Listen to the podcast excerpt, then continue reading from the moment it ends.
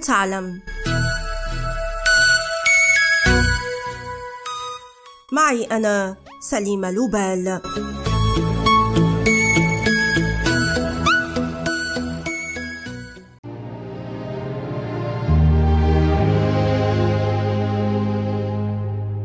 لطالما وصف جوجل بمحرك البحث العملاق نعم جوجل العملاق الذي وفر علينا الكثير من الوقت والجهد في العمل وأيضا في إشباع رغباتنا المعرفية كلما سمعنا كلمة نجهلها أو قصة لا نلم بكل تفاصيلها. لا يكاد يمضي يوم واحد من دون أن نستخدم جوجل.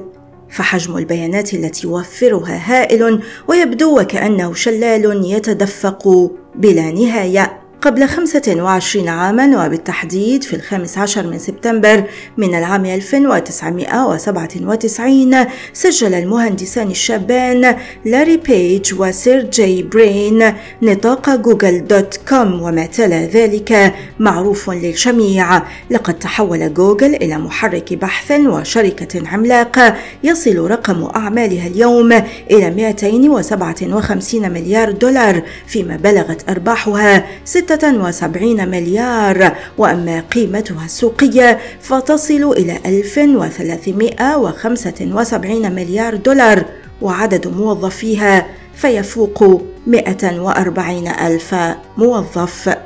تمكن نجاح جوجل من سحق كل المنافسين فالشركة التي يقع مقرها الرئيسي في كاليفورنيا تستحوذ على 92% من عمليات البحث في الكرة الأرضية وتستقطب 28% من الإنفاق الإعلاني وأما متصفحها كروم فيستخدمه 65% من سكان الأرض.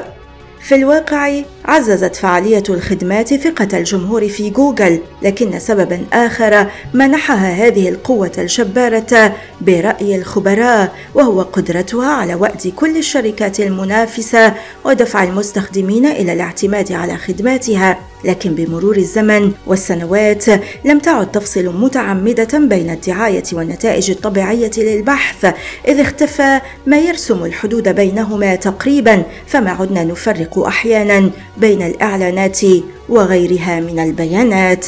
شيئا فشيئا تحول المستخدمون إلى مستهلكين في نظر جوجل التي وضعت شعارها الأصلي لا تكن شريرا على الرف كل هذه الأسباب دفعت السلطات الأمريكية والأوروبية إلى التحرك فقد أيدت محكمة العدل الأوروبية قرار تغريم جوجل أربعة مليارات يورو بعد أن أجبرت الشركة صانعي الهواتف الذكية الذين يستخدمون نظام أندرويد على التثبيت المسبق لمحرك البحث ومتصفح كروم للتخلص من المنافسين وهاتان الخدمتان مثبتتان على 80% من الهواتف الذكية على هذا الكوكب. لكم أن تتصوروا ذلك.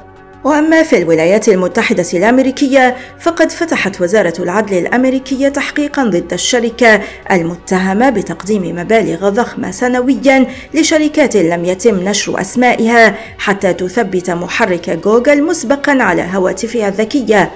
إذ تستثمر جوجل المليارات لتصبح خدماتها متوافرة بشكل مسبق على الهواتف الذكية لأنها تعلم ببساطة أن المستخدمين لن يغيروا إعدادات هواتفهم. لم يتغير موقف جوجل أبدا إذ ما تزال تقول إنها تواجه منافسة شرسة خاصة من قبل تيك توك الذي يبدو أنه يتحول تدريجيا إلى محرك بحث لدى فئة واسعة من المراهقين.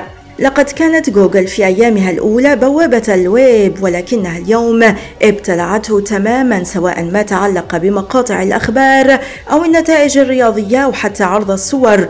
إذ لم تعد هناك حاجة إلى النقر على مصادر خارجية بعد أن استحوذت على الكثير من المحتوى على الإنترنت لتتحول هذه الشركة بعد 25 عاما من مصدر سحر وانبهار إلى مصدر قلق لدى الحكومات.